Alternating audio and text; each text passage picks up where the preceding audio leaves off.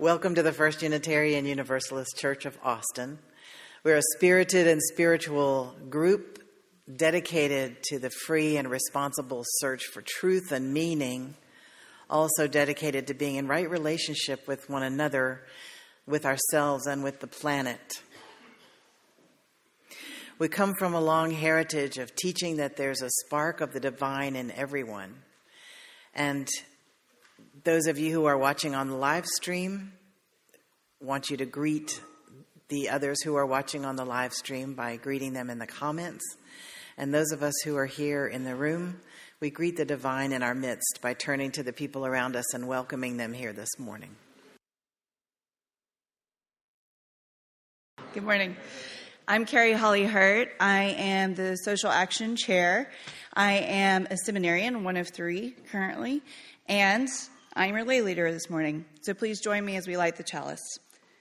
This is the flame we hold in our hearts as we strive for justice for everyone. This is the light we shine upon systems of oppression until they are no more. This is the warmth we share with one another as our struggle becomes our salvation. Our call to worship is by Mother Teresa, a lifelong sharing. Love cannot remain by itself, it has no meaning. Love has to be put into action, and that action is service. Whatever form we are, abled or disabled, rich or poor, it is not how much we do, but how much love we put in the doing. A lifelong sharing of love with others. This congregation wrote a mission for itself to guide our decisions as we move together into the future. And we revisit the mission every seven years. So this one was uh, tweaked about five years ago, maybe. Um, we wrote it on the wall, and we say it every Sunday. Together, we nourish souls, transform lives, and do justice to build the beloved community. Every time we say our mission, afterwards we have a moment for beloved community, and this is the day that we're going to vote together at the congregational meeting at 1 o'clock on our proposed uh, eighth principle. So I just want to read it to you again because um, it was written by a group of Unitarian Universalists. And the first thing that Unitarian Universalists want to do to any group of words is to reword that group of words.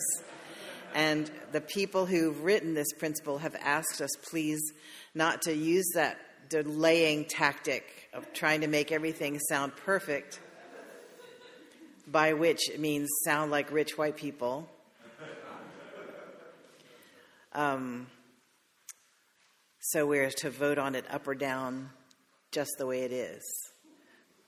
It says this The eighth principle affirms and promotes journeying towards spiritual wholeness by working to build a diverse, multicultural, beloved community by our actions that accountably dismantle racism and other oppressions in ourselves and our institutions.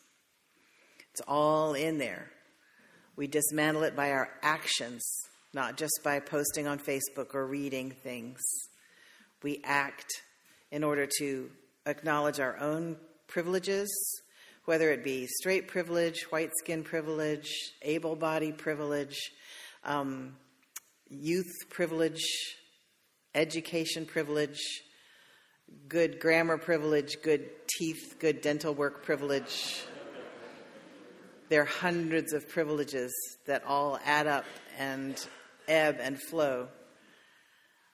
And we help dismantle systems of oppression by naming our place in the systems and naming whether we are among those who benefit from the systems that are in place even as we try to dismantle them.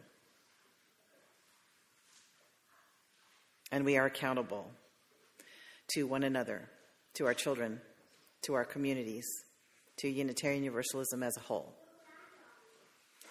So that's the eighth principle that we are going to be voting on, and I hope we vote yes.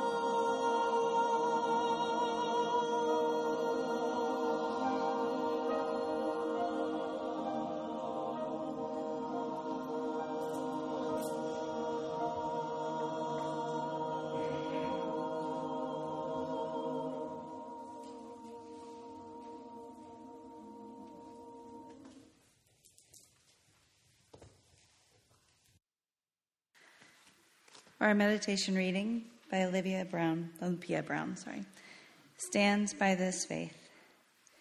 Stand by this faith, work for it, and sacrifice for it. There is nothing in all the world so as important as to be loyal to this faith, which has placed before us the loftiest ideals, which has comforted us in our sorrow, strengthened us for noble duty, and made the world beautiful. Do not demand immediate results, but rejoice that we are worthy to be entrusted with this great message, that you are strong enough to work for a great true principle without counting the cost. Go on finding every, ever new applications of these truths and new enjoyment in their contemplation, always trusting in the one God which ever lives and loves.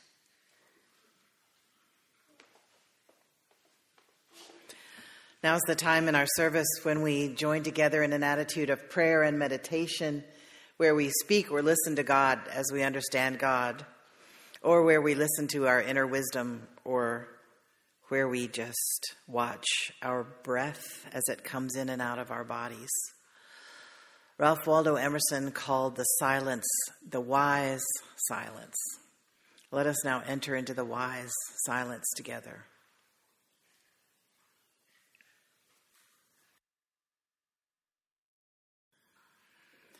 As we continue in an attitude of meditation, enjoying the little baby noises.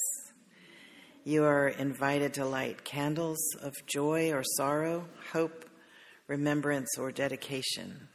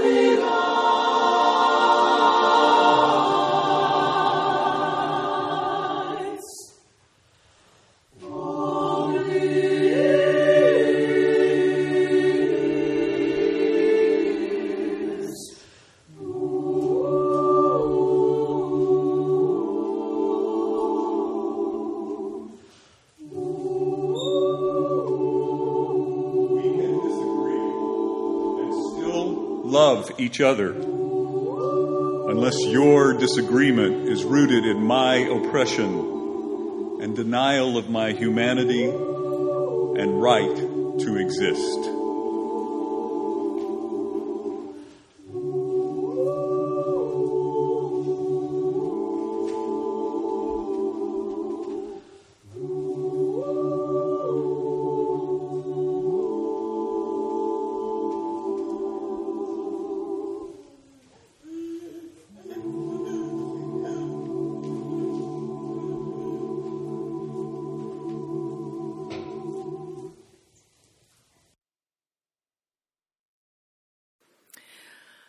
Going to start this sermon by reading you a story that I wrote. It's in my book called Did I Say That Out Loud?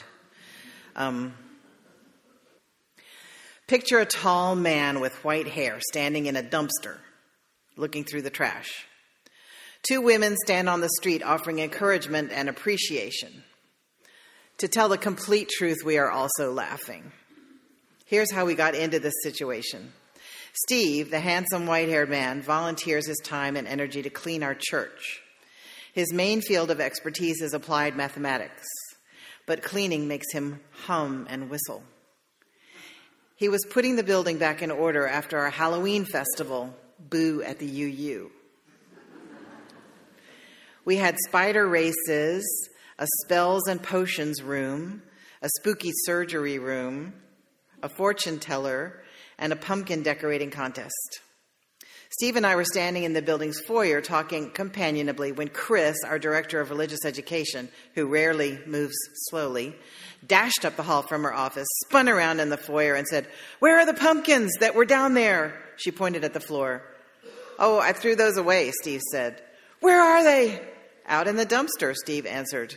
Chris looked stricken. I promised the kids they could pick up their pumpkins Sunday after the paint dried.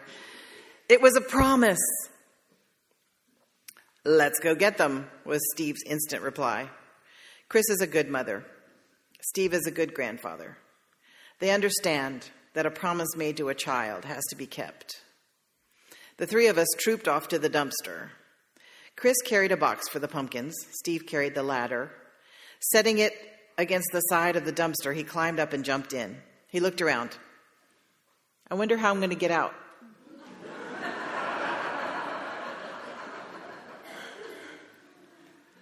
Picking around in the garbage for the pumpkins, he placed them carefully in the box Chris lifted up to him. They counted, and when all the pumpkins had been rescued, Steve muscled himself onto the side of the dumpster and jumped to the ground. We clapped and whistled.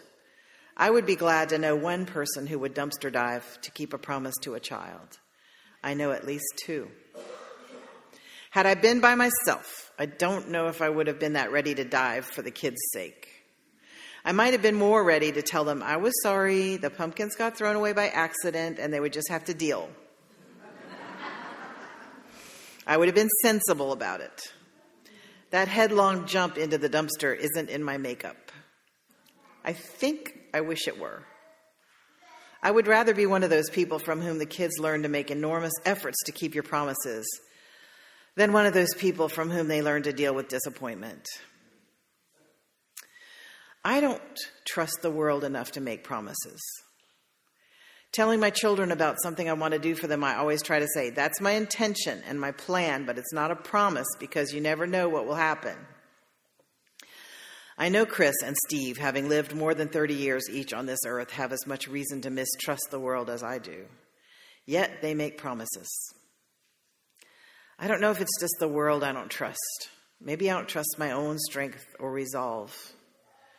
I broke those first wedding vows I took when I promised at 23 to love the man for the rest of my life.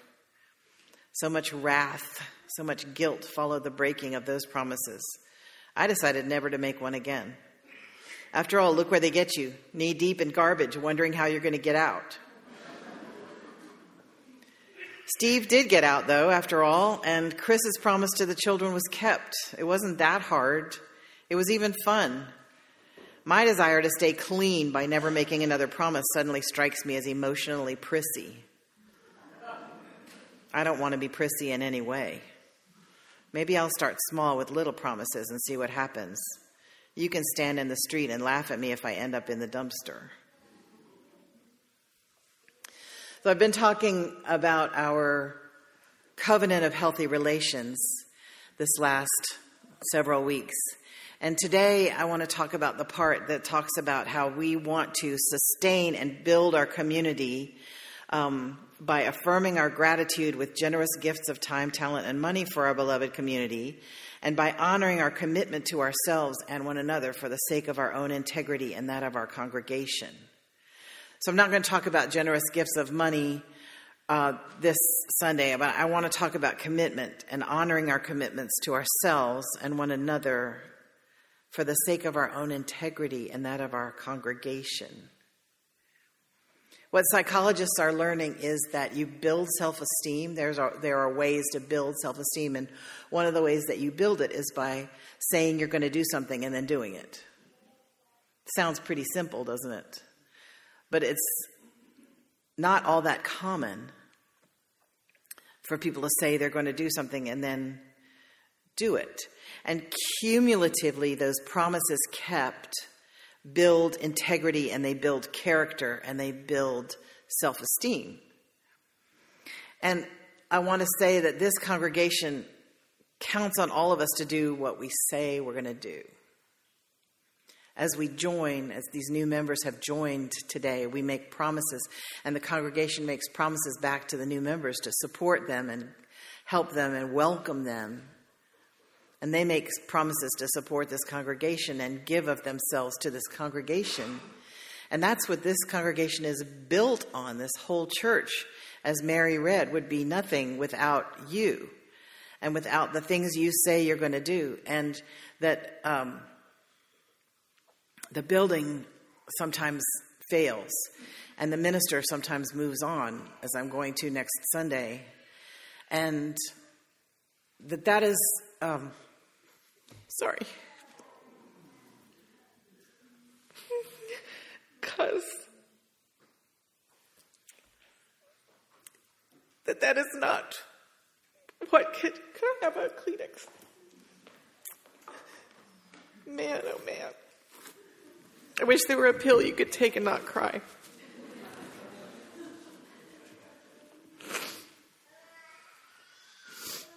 I think Valium is one, but um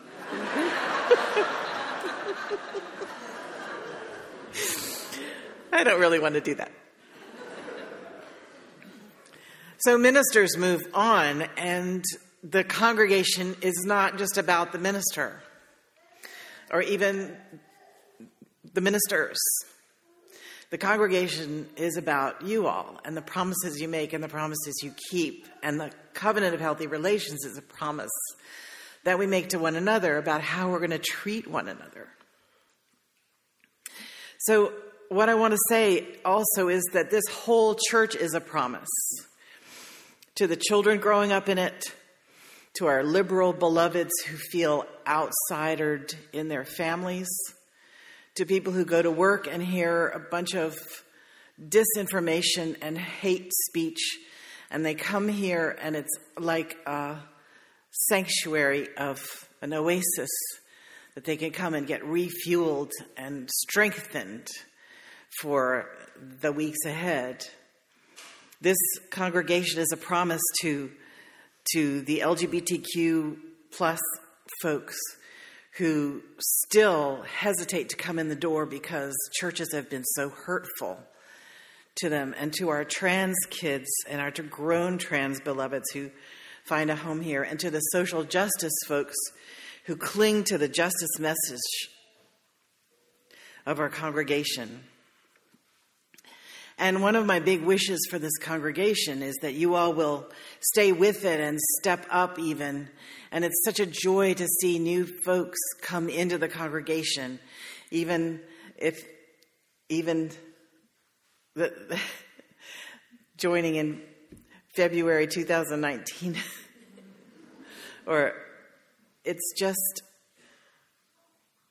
wonderful to see this congregation breathe in people and, and this congregation is a promise to welcome people no matter what body they live in and no matter who they love. We work always on deepening our welcome, not, not just having a happy face and a smile and a, and a word of welcome um, when someone comes in the door, which that's important, but also a deeper welcome a, a, the welcome that comes from being culturally competent about one another's cultures and that comes from being deeply anti racist and trying to dismantle systems of oppression in ourselves and in our institutions. That is a way of being more welcoming. And this whole church is a promise of welcome and sustenance. On the other hand, it's hard to keep commitments. I looked up this week um, quotations about making promises, and most of them are very depressing. Along the lines of, oh, as soon as you make a promise, you want to break it, or the best way to want to do something is to promise not to do it. And there's, there's not a lot of joy and hope about making promises. and so that's why I like our the way that our covenant of healthy relations goes on, it says, also we sustain and build by forgiving ourselves and others when we fall short of expectations, showing good humor and the optimism required for moving forward. Most of us have broken some big promises because we didn't understand what they meant when we made them, or because circumstances changed and shifted so much in ways we couldn't have foreseen. And we can let ourselves be sucked down a spiral of shame because of that and talk to ourselves about how worthless we are and how what a bad person we are. We can have court inside about are we a good person or a bad person. But what I'm hoping is that as we follow our covenant of healthy relations, we can let ourselves have the soul force to forgive ourselves, make amends when possible, and move forward and have the optimism to go on, which in itself can be a spiritual discipline. Don't you think that optimism is a choice sometimes? And that we can get out of the habit of optimism so easily, especially after a couple of years like we've had. Seven years like we've had. it's easy to get out of the the habit of optimism and i think it can be a choice and i think we need it in our relationships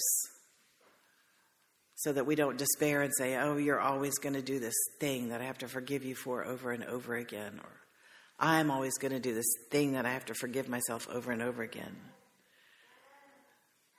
So let's make it a practice to, to try to choose optimism when we can. The future holds many terrors but it also holds joy and energy. I wish to ask your forgiveness for times that I've disappointed you in this past 11 years. And I would forgive you for times you've disappointed me, but I can't remember any times like that. and so I wish that this congregation becomes, continues to become a place of good character, a congregation of good character, an optimistic congregation. And may we do a lot of good for the world.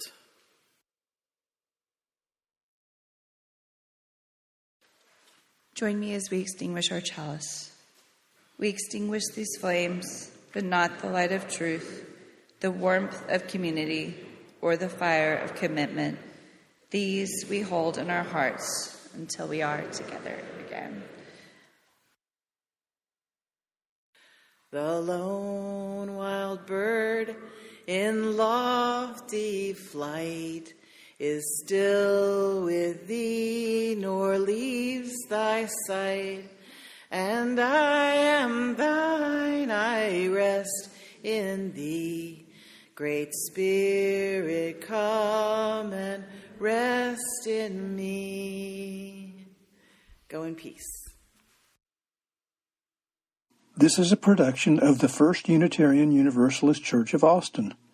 For more information, go to our website at austinuu.org.